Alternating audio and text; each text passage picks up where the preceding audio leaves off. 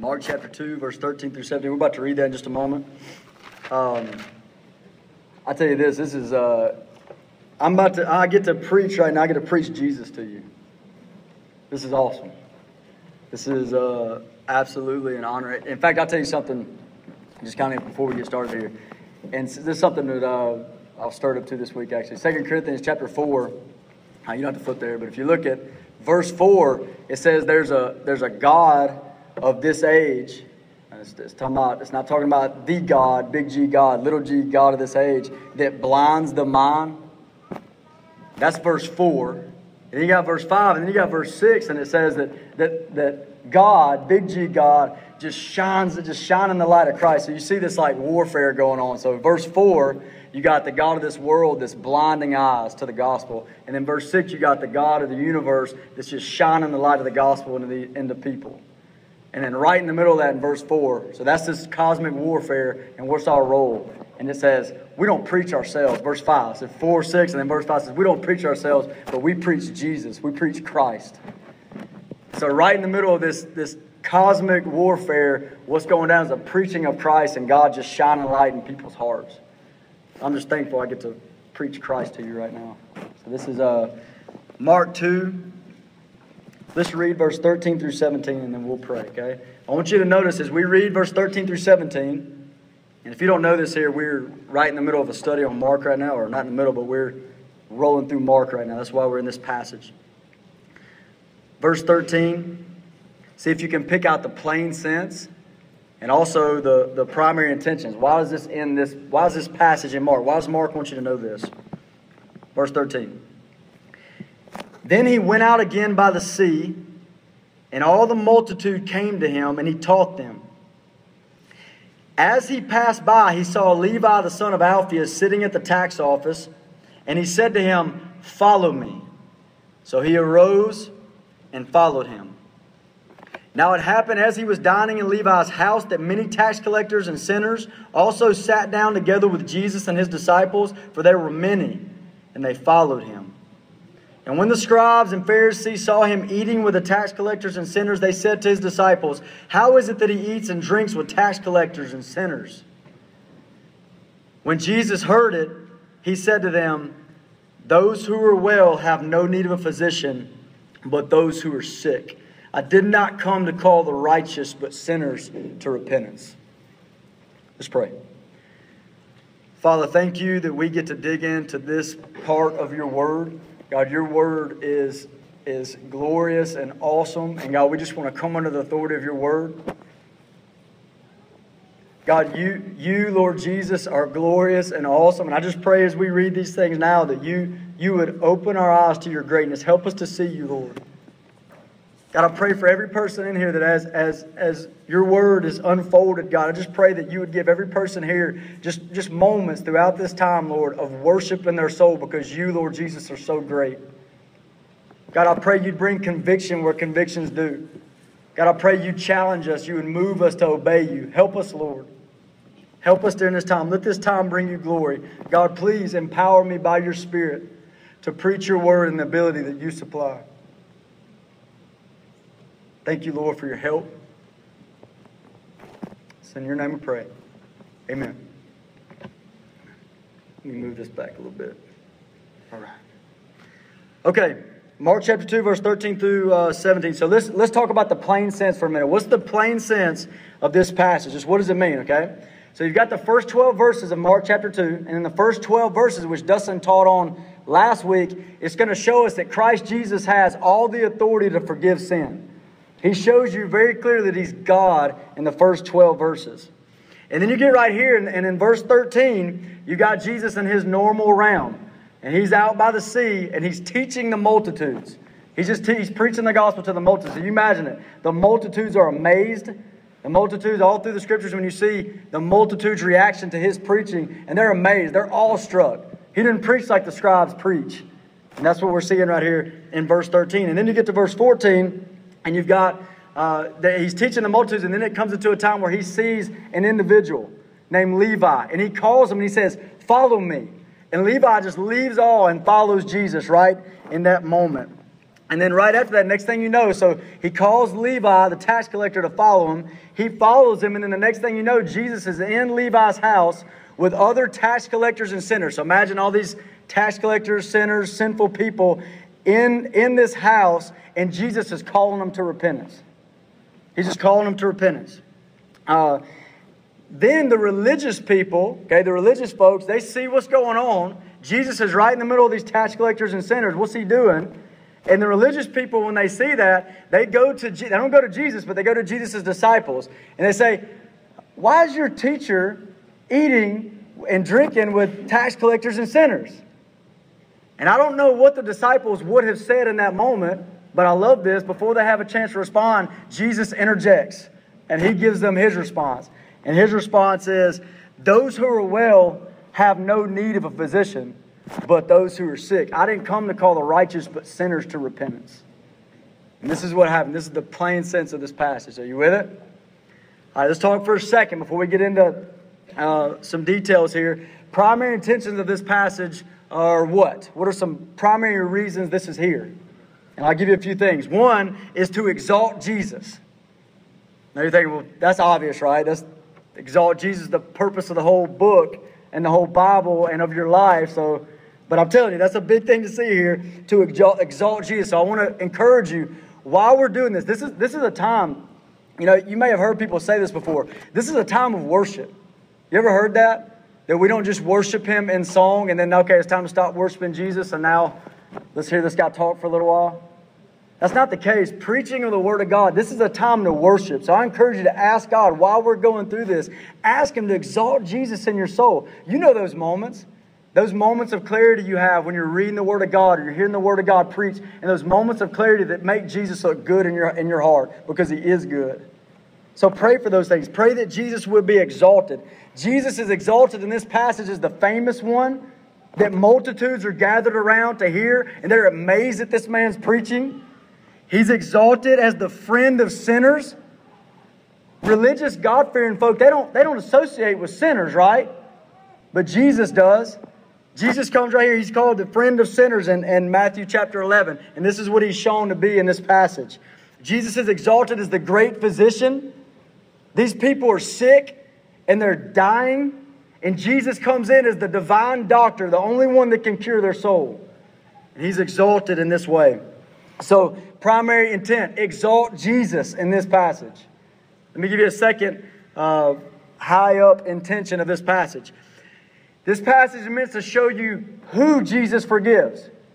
The first 12 verses, which Dustin taught, shows you that Jesus has divine authority to forgive sins, that he can forgive. And then right here we see who he forgives. He doesn't forgive self righteous Pharisees, people that think they're good and have no need of a doctor. But he does come to forgive sinners and tax collectors. So we see who he forgives. And number three, this passage is meant to make a clear contrast between Jesus and the hypocritical religious leaders of his time. Okay? So we're supposed to see a real clear distinction between here's Jesus, okay, here, here he is, and then here's the hypocritical religious leaders of his time. Here, look at the difference. And the reason why I say that is because when you look at this passage from chapter 2, verse 1, all the way to chapter 3, verse 6, it's a longer passage, everything that's around the passage that we're in. 2 1 to 3 6, it's five stories. And every story, what's getting introduced to you is the enemies of Christ, the, the opposition to Jesus. So a story is given, and then there's this little question that pops up that just questions Jesus and who he is. And then another story, and then a question. And then another story, then a question, just questioning Jesus and who he is. And so the idea of this section is to show you that Christ is not like them. He's not like these, these hypocrites. And particularly in our section that we're in, these religious hypocrites, they, they don't want to be, they will not uh, associate with sinners and tax collectors. And this passage right here shows that Jesus ain't like them. He's not like them. He's a friend of sinners. Now, let's, uh, here's what we're going to do. I'm going to kind of, we're going to go through this off of three headings. Pretty much three headings we're going to go through this passage. Heading number one is going to be the publican and his obsession. Now, publican there is the old King James word for tax collector. But I put publican because it starts with a P, and this is alliterated because I just spent time with David Platt for about a week. So, it's not just him, but this, this group. So, anyway, so forgive me for the alliteration, but the publican and his obsession. The second heading will be the Pharisees and their objection. And then the third one will be the physician and his objective. Okay? So that's where we're headed. So let's start with the publican or the tax collector, the tax collector and his obsession. We're going to read verse 13 through 15 again. Pick it out here. Listen, look at this tax collector and what is he obsessed with? Then he went out again by the sea, and all the multitude came to him, and he taught them. As he passed by, he saw Levi, the son of Alphaeus, sitting in the tax office. And he said to him, Follow me. So he arose and followed him. Now it happened as he was dining in Levi's house that many tax collectors and sinners also sat together with Jesus and his disciples, for there were many, and they followed him. Okay, Levi the tax collector. Okay, so who is this tax collector? His name's Levi right here. He is also Matthew, same guy. If you read the same account in Matthew chapter 9, it's the exact same story in Matthew chapter 9. It's that he's actually, Levi is called Matthew in that section. And Matthew actually wrote that section, so I think he knows his own name. Okay? So Levi, Matthew, the tax collector. He's a Jewish tax collector. You know this because his name is Levi, one of the 12 sons of Jacob, or one of the 12 tribes of Israel. He's, he's a Jewish tax collector, and we find him right here in this passage. It says he's in the tax office. Or ESV says he's in the tax booth. He's in the place where he collects taxes. Okay, so here's this Jewish tax collector. Now, the way this worked historically, the way, you know, it's not done the same way obviously it is today, but the way it worked historically is tax collectors, the, the Roman government would have a certain amount that they want to pull out as far as taxes are concerned out of uh, these different areas, right? Now, the way somebody would become a collector of those taxes for the Roman government is they would make a bid. It was like a franchise. Okay, so like they would go and say, well, we'll, you know, this is the amount the Roman government wants. We'll get you this much out of the people. And after these bids are made, what would happen is the Roman government would more than likely take a reasonable or, uh, or the highest bidder and they'd say, okay, that's the tax collector. And what would happen is the tax collector would take the taxes, he would give them to the Roman government, and then anything else that he got that exceeded that, he gets to keep it. Now, you see how this could get corrupt really, really fast? And it did get very, very corrupt. And that's the reason why in Luke chapter 3, when the tax collectors come to John the Baptist and they say, hey, um, what can, you know, we, he's preaching repentance and they want to repent. They say, what must we do? And John the Baptist tells the tax collectors, collect no more than what is appointed for you because that's exactly what they were doing. They became very, very corrupt. Tax collectors were a very wicked group of people. It was a lucrative employment that they had, but because of corruption, some of the most despicable sinners were tax collectors.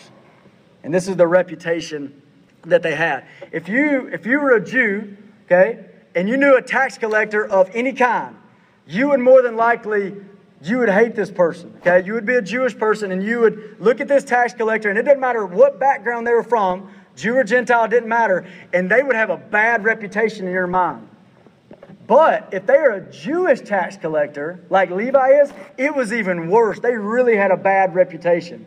The way it would be seen is it's like you, okay, you're my, Jew, you're my Jewish brother, and you have sold yourself to the Roman government. That's what you've done. You just sold your soul to them. And now you're cheating me out of my money, your own countrymen, in order so that, so that you can get rich.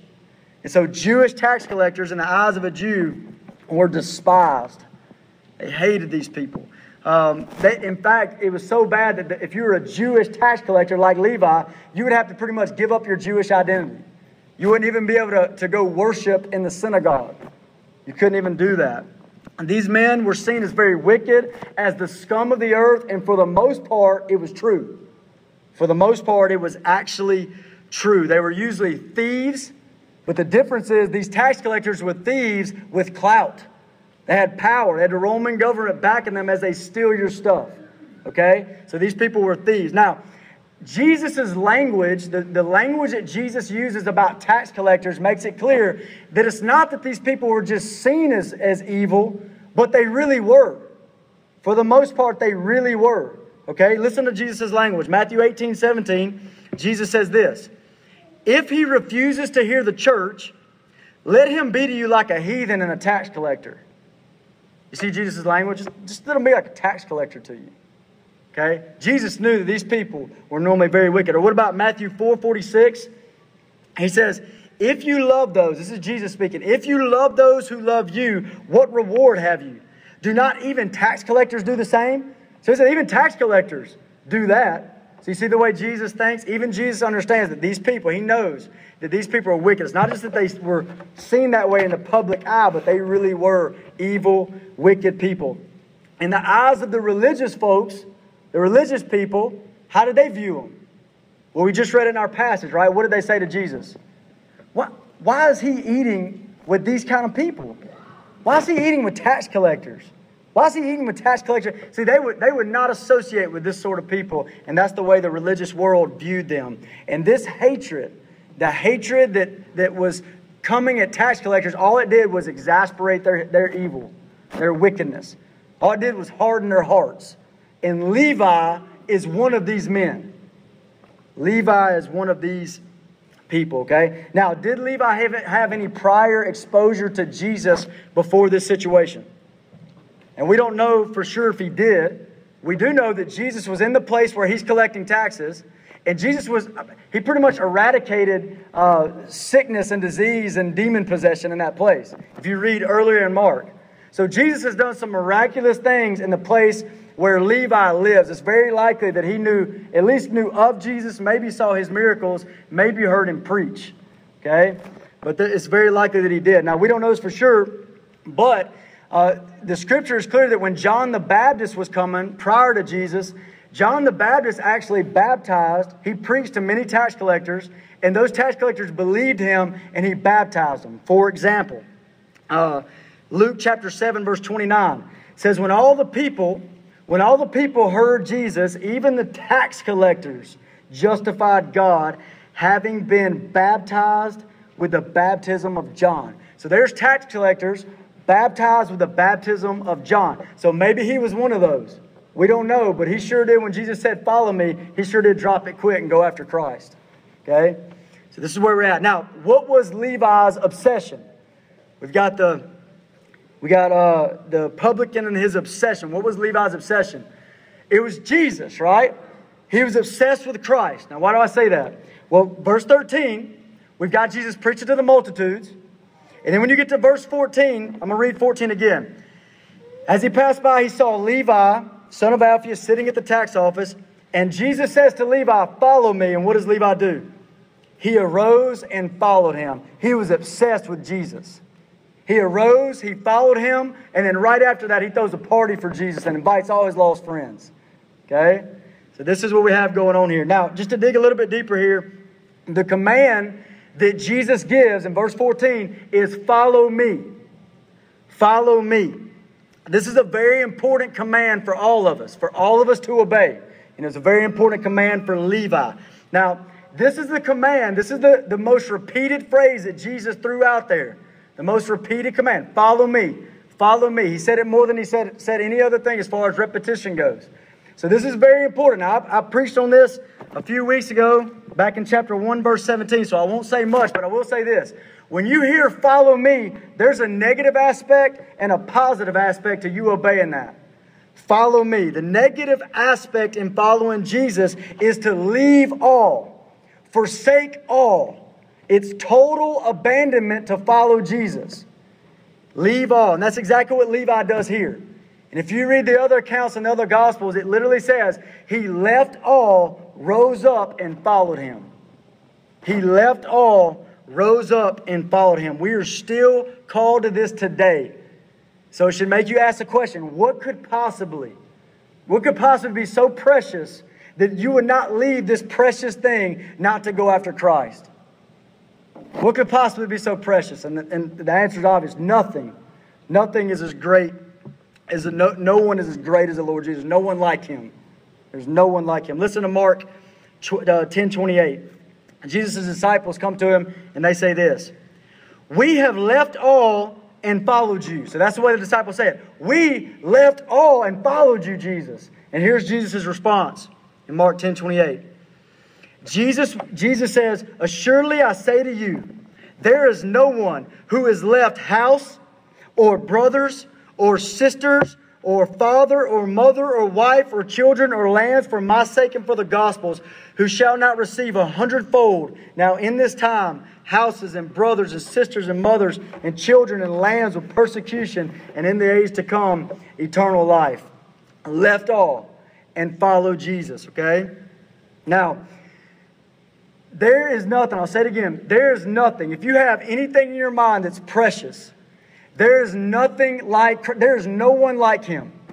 No one. So there's nothing that should keep you from forsaking all else, total abandonment to follow Jesus. And so let me, when I say that, when I hear, when I hear Jesus say, say to him, follow me, here's what I'm not saying. I'm not saying make God, make Jesus the first priority in your life. Don't hear me saying that. That's too weak, I feel like, okay? It's just too weak. I don't mean that thing you heard as a kid, like, you know, God's number one, the family's number two, and education's number three. Anybody heard that as a kid. That's not what I'm talking about. I'm saying that if anything, there's nothing ever that should creep up in its value in your heart next to Christ. Not even close. We're talking about total abandonment to the Lord Jesus Christ when He says, Follow me. And it's all over the Bible. Now, uh, the positive aspect, obviously, was follow Jesus. So if you're there and he's walking on earth, it literally means get up, leave everything else, walk with him, know him, obey him, become like him, jump on board to his mission. This is what we're talking about when they when they go follow Jesus. And for us today, it's a similar thing. Christ is ascended on high as King of Kings, and we, by His Spirit, through His Word, we follow Him, and we know Jesus, and we, we obey Jesus, and we become like Jesus, and we jump on board to His mission with all that we have. This is to follow Christ. So, sort of a side note here. Did Jesus, did He just call a wicked, good for nothing tax collector to come on to His band of men? Did he just do that? Did he just tell this man to follow him, this wicked man? Can you imagine what this would have looked like to everybody around him? He had probably stolen money from Peter, Andrew, James, and John. They were fishermen. They had to give taxes to this man. And now he jumps on board. What would this have looked like? And Jesus takes a wicked, good for nothing man and he turns him into his own follower. And that's awesome. Christ uses, Christ takes wicked, dirty, low down people to become his disciples. And that should be awesome. You know, people like us. He does that for Now, how did Levi respond to the command of Jesus? And this is where we see that Levi was obsessed with him. How did Levi respond to Jesus? And this is where we see that Levi is obsessed with him. In Mark 2:14 we see it. He arose and followed him. Luke 5:28 says he left all, rose up and followed him. This man left his prosperous tax franchise. He would have no, no job to come back to. This almost seems like more of a sacrifice than Peter and Andrew and James and John. They left their fishing to go after Christ. But they could always go back to fishing. But what about this guy? He'd have nothing to go back to. He leaves this franchise and it gets filled because it's a lucrative business. Okay, so right here, he leaves all. Jesus, I mean, excuse me, Levi is obsessed with Jesus and he leaves everything.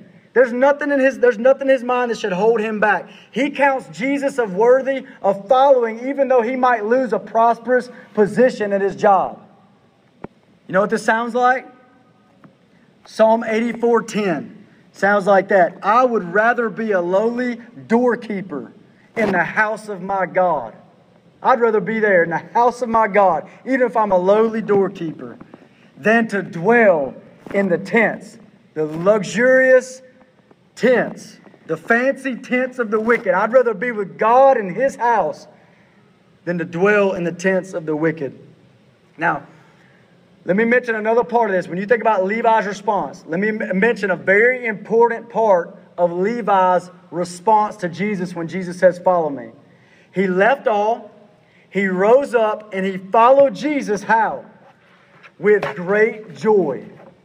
With great joy. He rises up, leaves it all, and follows Jesus with great joy. He didn't just grit his teeth and say, All right, I guess I better do it because that guy's like casting demons out. I better follow him.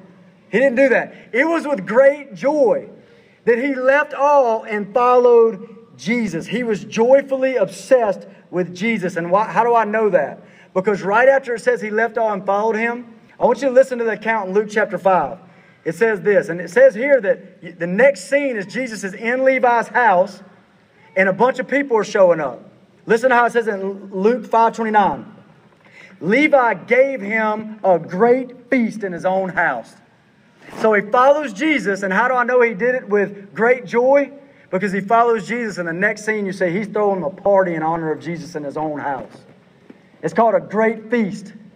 Literally means in Greek a mega banquet. He throws a mega banquet for Jesus right after he starts to follow him. And this, this means he is joyfully obsessed with Jesus, which reminds me of an old wise saying The kingdom of heaven is like treasure hidden in a field, which a man found and he covered up. And in his joy, in his joy, he goes and sells all that he has and he buys that field. Only this kind of following Jesus even makes sense. That you see him in all his glory and all his value, and you say, I want him, and I'll leave everything else to get him. And that's the only kind of following Jesus that makes sense. I really, I think we need to beware of dishonoring Jesus by saying things like this. Imagine in a very sad way, almost in a sad way, you say something like this Man, I've really made a sacrifice. I left all my old friends and left my old lifestyle, and you say it kind of sadly. That's dishonoring to Jesus. He's greater than your friends. He's greater than everything you've ever had in your whole life, and you leave all with joy and you follow Him. Or imagine, don't dishonor Jesus. Imagine you say something arrogantly. It's just arrogant, like, I made a great sacrifice. I gave up my hobbies. I gave up my stuff. I gave up my whatever and it's this arrogant presentation. Don't do that. He's better than every hobby you ever had. He's better than everything that you left. Christ Jesus is more glorious than everything that you that you had to leave. Okay, now listen to me. I want you to think about something. There's a guy named David Livingstone. Anybody ever heard of, heard of him? David Livingstone. I want you to consider this man's perspective. Okay, he's a, he was a Scottish brother from the 1800s. Okay, David Livingstone. Now he this is what he did. He traveled in the, he, he left a bunch of comforts at home, bunch of comforts, and he went to Africa to this rough, dangerous terrain, and he was going there to map things out for the advancement of the gospel. Okay? It's David Livingstone. And people would say things to him like, uh, Man, you made such a sacrifice. Look at you, you left your comforts and you took on all this hardship. You just made a sacrifice. And this is David Livingstone's uh, response to that. People talk of the sacrifice I have made in spending so much of my life in Africa. Is that a sacrifice which brings its own blessed reward in healthful activity, the consciousness of doing good, peace of mind, and a bright hope of a glorious destiny hereafter? Away with the word in such a view and with such a thought. It is emphatically no sacrifice. Say rather, it is a privilege. It is a privilege. Anxiety sickness, suffering, or danger now and then, with a foregoing of the common conveniences and charities of this life, may make us pause. It might cause us, the, the spirit to waver and the soul to sink, but let this only be for a moment. All these are nothing, nothing when compared with the glory which shall be revealed in and for us. I never made a sacrifice.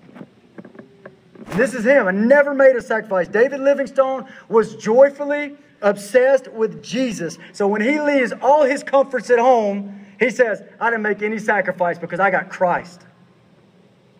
David Livingstone was joyfully obsessed, with Jesus and his mission. So that when he faces all the hardship and all the sickness and everything that, that, that he encountered there, he says, I never made a sacrifice. I got Christ and I got to serve him. And this is the picture of Levi. He leaves all and follows Jesus. Have you experienced that? Have you joyfully forsaken all and followed Christ? Is that you? Now let's go to the next heading. The Pharisees and their objection. Let's look at verse 16. Listen to verse 16. Here, look at the Pharisees and what is their objection. And when the scribes and Pharisees saw him eating with the tax collectors and sinners, they said to his disciples, How is it that he eats and drinks with tax collectors and sinners?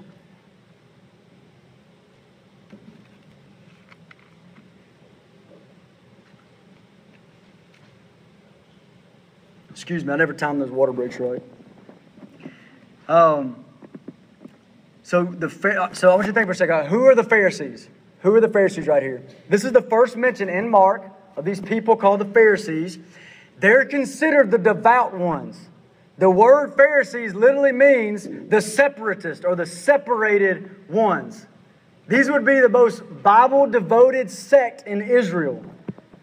The scribes and Pharisees, they were recognized Bible scholars of their day. And they knew this about themselves, which produced a spiritual arrogance in these people. In fact, Jesus looked at Jesus speaking about them in Matthew 23 says they love to be called rabbi, rabbi, which means teacher, teacher. They just love that. They just had a spiritual arrogance about themselves. I heard one person say they could strut sitting down. but this is who these people were. They're arrogant people that think highly of themselves. Now, what is it that they hate about Jesus? What do they hate about Jesus? I want you to think about this. What do the Pharisees here hate about Jesus? They hate it that he is spending time with the riffraff of society, these sinners and these tax collectors. So I want you to notice something. The Pharisees, and think, because we're about to apply this to all of us here, okay? The Pharisees thought that godly men ought not to associate with sinners and tax collectors. Godly men ought not to associate with those sort those sorts of people. You see, the Pharisees, they measured their holiness or they measure their godliness by what? By what I don't associate with. They measure their godliness by what I don't do and who I don't associate with, and yet they had no heart to go to these sinners and tax collectors and turn them to God. Does that sound familiar? Does that sound familiar to our church culture? that defines its holiness and its godliness by I don't associate with them and I don't associate with those places and I don't do that and I don't do that. And yet I've never went after a sinner and tried to win them to Christ and call them to repentance. Maybe not as far away as the Pharisees as we tend to think. To better understand the Pharisees, let me just mention a few different places in the scriptures.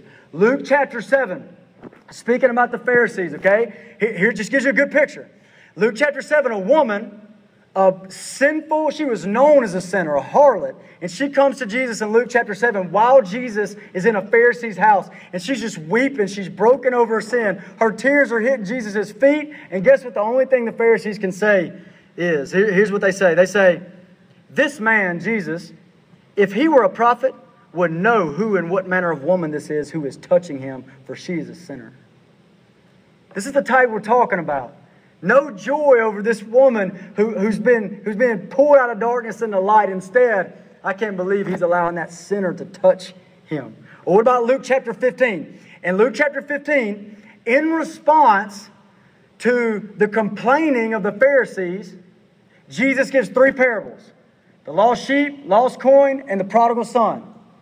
Okay, so he's given those three parables in response to the, tax, to the sinners complaining. Listen, listen to Luke 15, verse 1. Then all the tax collectors and sinners drew near to him to hear him, to hear Jesus. And the Pharisees and scribes complained. Listen to the Pharisees just complaining, saying, This man receives sinners and eats with them. And so, what does Jesus do? This gives you a good picture of who they are. Jesus gives them a parable, a parable of a lost sheep, where a man leaves the 99 to go get the one. And after he gives that parable, he makes a real clear distinction about what's going on with them. He says, You are not heavenly because when that one is turned back, angels start rejoicing in heaven and you're complaining because I'm spending time with them. You see the difference? This is the kind of people we're talking about. Same thing with the lost coin. Same thing with the prodigal son. He compares them to the older brother who, instead of being glad that the dead has been brought to life, instead of that, they're complaining. And they're saying, uh, What about me? I've been doing good, and what have I got? You See that? They thought themselves to be good people, and they despised others, sinners and tax collectors. Another, another place in the scripture that shows you something about the Pharisees. Luke chapter 18, verse 9 through 14. Luke 18, verse 9 through 14 teaches about the Pharisees.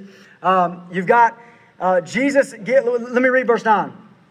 Also, Jesus spoke this parable to some who trusted in themselves that they were righteous and despised other. Okay, put that. Who's he speaking about? People who trust in themselves they're righteous and they despise others. And then he gives this parable. And in the parable, he shows you a Pharisee and a tax collector. It may be that Levi is the inspiration for this parable, but he gives them the Pharisee and the tax collector. And the Pharisee begins to stand up. This is the kind of people they are. They arrogantly thank God. Did you know that could happen? You can thank God arrogantly, and they arrogantly thank God. This is what he says He says, God, I thank you that I'm not like other men, extortioners and unjust, adulterers, and even as this tax collector says, Thank you, I'm not like that tax collector. I'm not like these men. You see the kind of people we're talking about here? These are men that think they're righteous in and of themselves and they despise others. They have judged their holiness by what they don't associate with, but they have no heart to reach the lost. Now, their objection what is their objection to Jesus? Why is he eating with sinners and tax collectors? That's the objection, right? Why, are, why is Jesus eating with sinners and tax collectors? They, again, they judged their godliness by who they did not associate with. They were not like C.T. Studd. I'll give you a quote from C.T. Studd that I've quoted here before. I love it. He said this Some wish to live within the sound of church or chapel bell. I want to run a rescue shop within a yard of hell. Yes. He's not, the Pharisees are not like this man, okay? They had a false holiness, a false holiness that did not lead them to want others to be holy as well. They could see people sin, they could diagnose their sin, but they had no inclination whatsoever to help them in their sin. They were not like William Booth. Know who William Booth is? He's a guy from London. He's an evangelist in London in the 1800s, okay? And I had to, I'm not going to read this. I had a story. I'm not going to read it. I don't have time to read the story. But pretty much, he wanted to go to the, the worst of the worst, the streets of London, and preach the gospel in this place where, where drunkenness was rampant, many other vices were just rampant. And he wanted to go to these places, but he had his own Pharisees in his life. And these Pharisees were people of his own denomination who said, Hey, someone of your caliber and of your intellect, you should stay here with the the upper class, do you know, whatever. Well, you know, he denied that and he went to the streets and he preached the gospel. And here's a famous quote from him. He said, Go straight for souls and go for the worst. Go straight for souls and go for the worst. And the Pharisees were not like this man. The Pharisees had a version of holiness that just led them to stay away from things. Don't associate with sinners and tax collectors, but nothing in them to go win lost souls or to turn people to God or turn people to Jesus. How different is that from Jesus? That's their version of holiness, but Jesus is the Holy One. And we see him right here. What's he doing? He's eating and drinking with tax collectors and sinners, and he's calling them to repentance. You see how different he is than them? Okay, let's go to the next heading the physician and his objective. I'm going to read verse 17. The physician, Jesus, and his objective. What's his objective? Verse 17. When Jesus heard it, he said to them, Those who are well have no need of a physician, but those who are sick. I did not come to call the righteous, but sinners to repentance. So let's understand this verse. First, Jesus, he gives an analogy, okay? He says, Those who are well, that's healthy people, they don't need a physician, they don't need a doctor. Sick people need doctors. So he gives this analogy, okay, his picture, and then he applies it. He says, I, Jesus is the physician, the doctor in this parable, I did not come to call the righteous, that's the healthy, the well, that don't need a doctor. I didn't come to call the righteous. He's talking about the Pharisees there. Not that they actually are righteous, but they sure think they're righteous in and of themselves. He said, I didn't come to call the righteous, but sinners. That's the sick people. He gives a parable, then he explains it. The sinners are the sick people. He says, I, I didn't come to call the righteous, but sinners to repentance. Now, I know some of your versions don't say repentance in that particular verse, But if you go, if you look at the other accounts in the Gospels where this is used, he does say, "Call sinners to repentance." In the other, in, the, in Matthew and in Luke, so you can go look at that on your own. So, who is the physician? Jesus is the physician, and the picture here is all are horribly infected with a sickness called sin. And Jesus is the divine doctor that can cure your soul. And this is the picture. Now, how does this physician, Jesus, how does he heal the sick? Does he give you medicine? Does that help you? Pills, medicine? No, they won't cure your soul. Does he do surgery on you? No. There's no surgery that's, that's great enough to cure your soul. It won't work. So, how does this great physician come after healing the sick? What does he do? Listen to Isaiah 53, verse 5. By his stripes we are healed. Do you hear it? By his stripes. What is this? How does this doctor heal? By his stripes we are healed. When we think about a doctor, we think about us going to these doctors for our sicknesses and we enter into their busy schedules. And yet you see this doctor, this physician, he comes to us to heal the sick. He comes to sinners and tax collectors. He comes to them and gets in their environment and calls them to repentance. Listen to 1 Peter chapter 2 verse 24. Jesus who himself bore our sins in his own body on the tree, that we, having died to sins, might live for righteousness, by whose wounds we you were healed. By whose wounds. So, how does this doctor heal? Through his wounds, through his death on the cross for your sins. And this is how he heals. Now, this analogy, let me say this kind of a side note. This analogy that Jesus uses, so he's using this analogy that he gives of the doctor who wants to heal sick people to show the Pharisees the stupidity of their objection.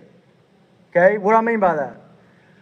What I mean is, imagine these Pharisees that he's eating with the tax collectors and sinners. And, and listen how dumb Jesus makes their obje- objection sound. They say, Why are you eating with sinners and tax collectors? And Jesus says, They're sick. And I'm a doctor. They're sick. It just, it just, he indicts their cold heartedness towards lost people towards sinners and tax collectors. He just comes against that and he rebukes it. He says, These people are sick and you don't even see it that way. And I'm a doctor and I can heal their soul. So that's meant to it's meant to show how ridiculous their objection is. Okay, so what, what was their objection? Excuse me, what was Jesus' objective? That's what I get for alliterating things. what was Jesus' objective here? Why did he come? Why did Jesus come according to this verse? Okay, 217 says he came to call sinners to repentance. He didn't come to call the righteous, he came to call sinners to repentance. This is a purpose statement. Now there's there's other purpose statements throughout Mark. Let me give you some examples. Mark 138. Jesus says this, Mark 138. Let us go into the next towns that I may preach there also. Because for this purpose, for this purpose I have come forth. Why? What's the purpose statement? What's the objective? I came to preach the gospel. He's got eternal souls in view.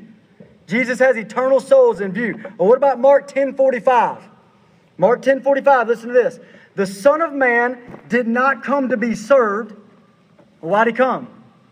To serve and to give his life, to give his life a ransom for many.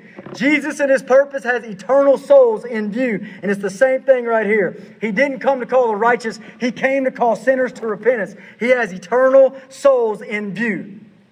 Jesus is not an isolated monk. He went to the spiritually sick people as a physician, as a doctor to the sick. He went to the worst of the worst to call them to repentance. This is Jesus. Now I want you to notice, he's with these sinners Okay? And he's not just hanging out with them, not just doing that, and he's not just dumping off information. We've talked about this some when we think about preaching the gospel. He's not just dumping off information, but he's with them and he's calling them to repentance. Have you ever thought that way? Think about your own life. Start applying it before we even get to the application. He thought about that, spending time with lost people to call them to repentance.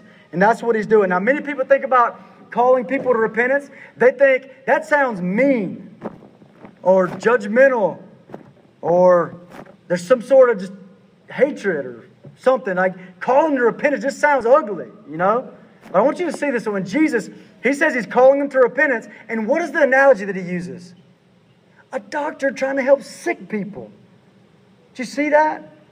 This is changing what you think. You, you are called. Okay, we'll get this, to this in a minute. To call people to repentance. And the picture here is not something that's mean. The picture here is something that's a doctor trying to heal, trying to help sick people.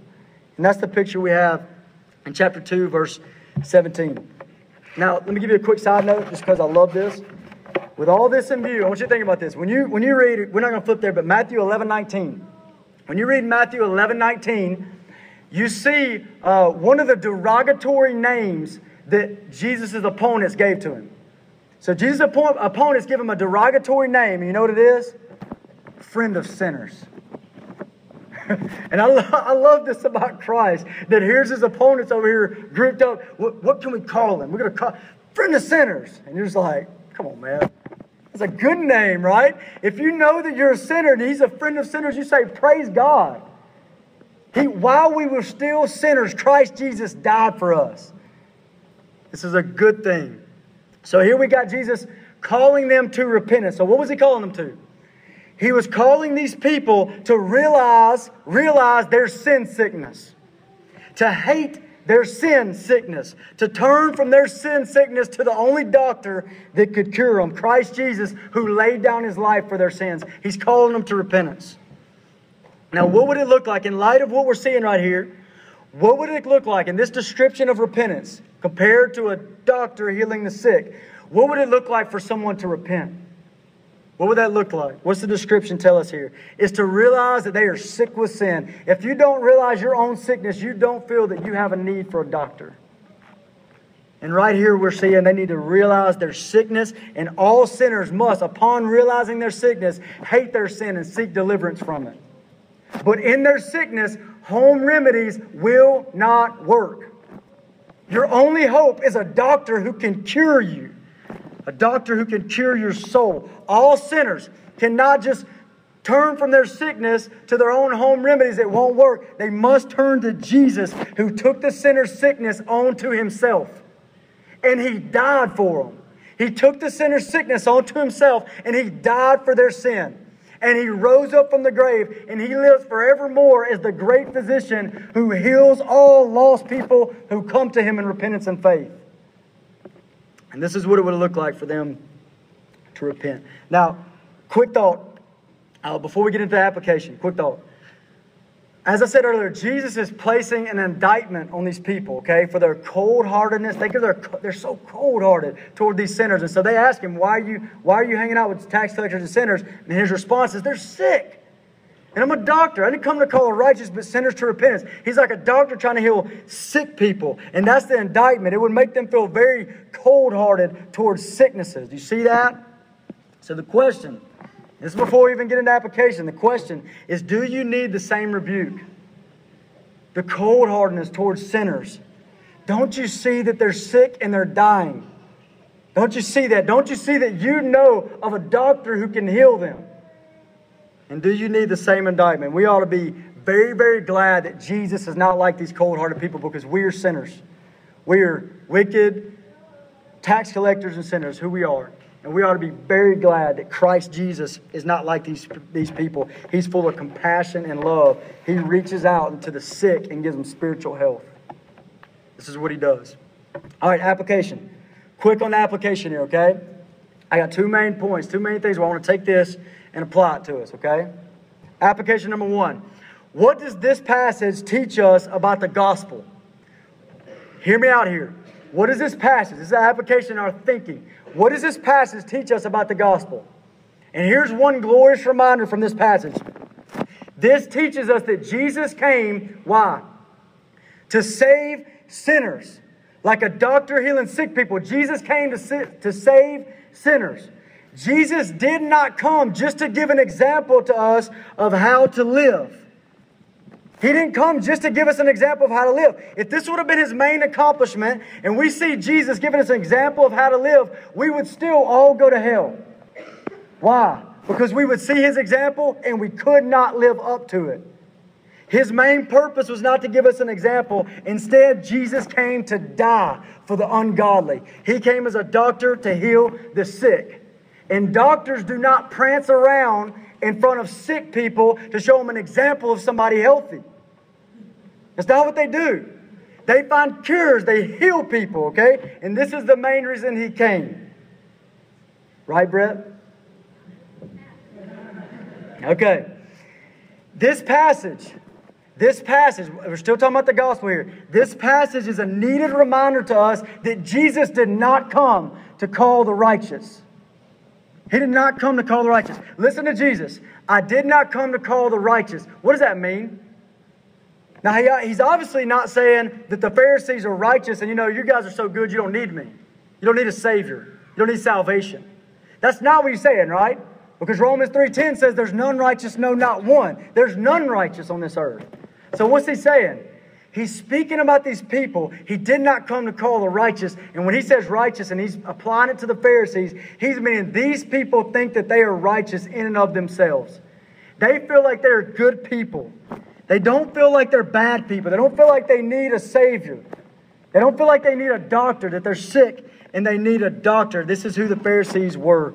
And that's a scary place to be. It is a horrible, I think that they had even though they're called well in this parable or righteous, they had a worse sickness, a more horrible sickness than the sinners themselves. Why?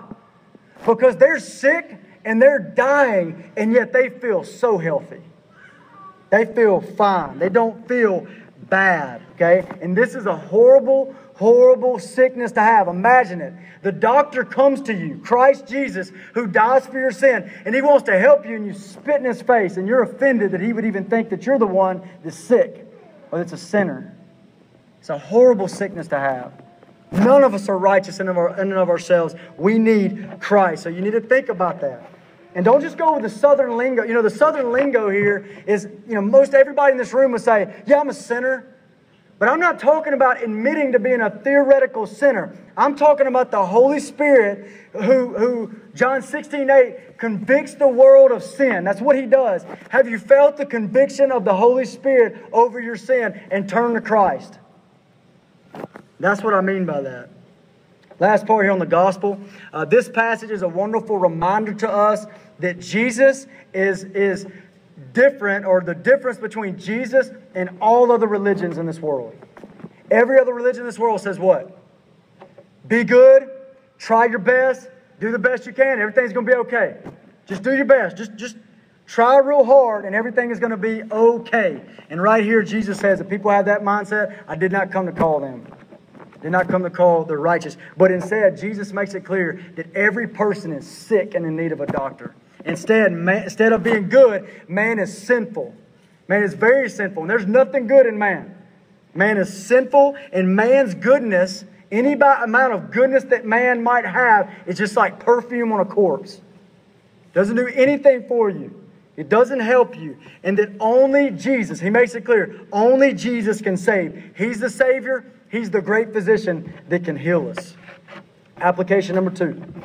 All right, what does this passage teach us about the Great Commission?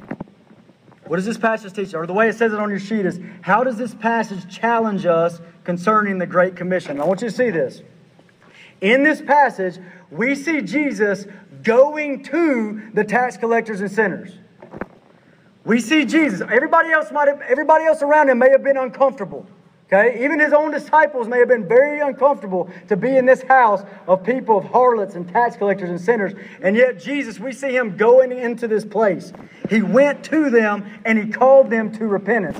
The Great Commission is to make disciples of all the nations. All the nations, all the sinners. Make disciples of all the nations. Matthew 28, 19 and 20.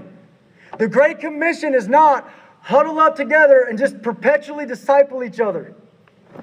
It's not the Great Commission, okay? Now, understand there may be discipleship relationships going down in here, and there ought to be, and there ought to be a lot of them. I praise God for that. But my point is to say, don't get this mindset that everything's inward. He's, he's going to the sinners and the tax collectors. We must go to the lost and the dying, like the doctor to a sick person. We must go to the lost and sinful people in our neighborhoods. We must go to the lost sinners in our city. We must go to the lost, unreached sinners in the nations. The example that Christ gives right here is one who spent time with the worst of the worst to call them to repentance. The example of Christ. Let me give you another quick purpose statement of Jesus. It's Luke 19 10. A purpose statement of Jesus. Listen to what he says. The Son of Man has come to seek and to save that which was lost. The Son of Man has come to seek the lost. In order to save the lost, you must seek the lost to save the lost. Could this be written as a purpose statement over your life? He spends his life seeking the lost to save the lost, or she spends her life seeking the lost sinners to save them. Or think about your neighborhood. Think about your neighborhood, your apartment complex, wherever you are. Think about that. Are you seeking the lost there? Are you like your Savior there, who gets with the sinners and tax collectors and calls them to repentance? What about here in Jackson? What about in the surrounding areas of Jackson? Have you spent time thinking through this? How can I get around lost people so I can call them to repentance? Have you thought about this? Have you spent time thinking about this? How can you apply William Booth's quote, William Booth's advice, go for souls and go for the worst? How can you apply that to your life here? How can you do that? Have you fallen? Have you fallen into the mundane life of the Christian monk? And if so, I'm bidding you to, to come into an exhilarating life of calling people to repentance, of, of, of taking people out of darkness into light. The mundane life of a Christian monk is boring. And you got to fill up your life with all these other lesser pleasures instead of Christ Himself and His mission. It's boring. Very boring. But the seeker of the lost fights to penetrate darkness with the light of the gospel. That is not boring.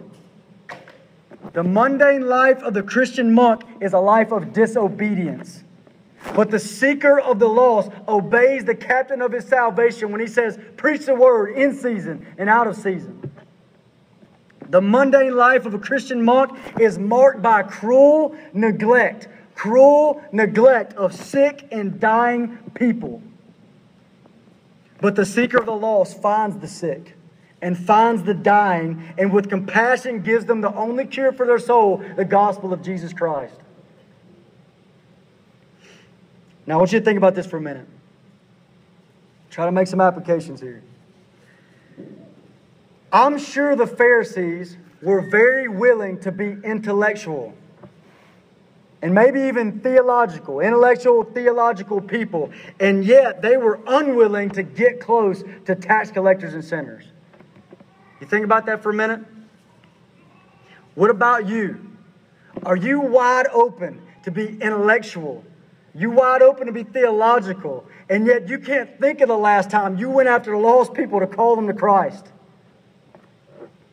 And I think this is where the Pharisees were. This, this cannot be. What do you think Jesus would say to the intellectualism of our day that loves to talk theology but never talks to sinners? What do you think he would say to that? Maybe he would say, Lift up your eyes. Look at the harvest. It's white for harvest. Look at it. In this passage, I want, I want you to think about this quickly, okay? We're almost there. Jesus was extremely intentional, and you see it in this passage. I want you to think about the intentionality of Jesus here, okay? He's intentional. We see him in this passage in verse 13. He's in an outdoor setting, and he's preaching to the multitudes, preaching the gospel. Then we see him go to an individual and actually call him to follow him. And then we see him in these people's house. He's in different settings. He's in these, these sinners' house, uh, uh, and, and all, the, all his lost buddies come together, and he's calling them to repentance. Very intentional. What about you? Are you intentional about getting around lost people? Lost, sick, and dying people. And when you're around them, are you intentional about preaching the gospel? Are you intentional about sharing and sharing the gospel with them and calling them to Christ? They need it. May we never be those that just passively go through life while people slip off into hell over and over again. May we never be that way. Paul said this. He said, By all means, I might save some. Paul said that. He said, I have become all things to all men that I might by all means save some. Did you hear that? By all means save some. Are you intentional about that? Taking all the means that God has given to you. What are they? What are the means that God has blessed you with and using them to call people to Christ? Like a doctor. You know the doctor. And introducing sick people and dying people to the doctor. Let me give you an example of a means your home. Get real practical, your home, your apartment, whatever, your home, your apartment, the place for you where you live. Are you intentional about using this means to save the lost? And I'll tell you why I use this, and we'll about close it down. Because right here you see Jesus. Call this man to follow him. And this new convert to Christ, the first thing he does is he, he has Jesus to his home and he invites all his lost buddies. And he invites them in to introduce them to Christ using his home intentionally to win souls. Think about that. Now, here's what we're about to do. Let me, I'll read one more verse to you. Luke 14, 21. I had a lot to share you out Luke 14, but I don't have time. Luke 14, 21 says this Go out quickly. Just listen to this. Go out quickly into the streets Go out quickly into the streets and the lanes of the city and bring here the poor, the maimed, the lame, and the blind. And the servant said to the master, Master, it is done as you commanded, and still there's room. Then the master said to that servant, Go out into the highways and the hedges and compel them to come in, that my house may be full. Now, here's what we're about to do. I know I said we're going to pray afterwards, but we're about to spend some time praying together corporately. Um, I want to guide this just slightly, okay? When we start praying right now, we're going to pray. Anybody's welcome to pray during this time, okay? And I want to just spend some time praying, and I'll change our directions in just a minute. We're not going to be, you know, I'll give us a little bit of time to pray, and then I'm going to change our directions. But let's pray, okay? Just to worship King Jesus. This passage is meant to exalt Jesus. So let's just pray and worship King Jesus that He's the Savior of sinners, He's the great physician, and every other way. Let's just spend time praying. And as I said, anyone's welcome to pray. Be sure you pray loud enough so that, so that the others around you can hear and amen you. And we're going to spend time praying in that direction, okay?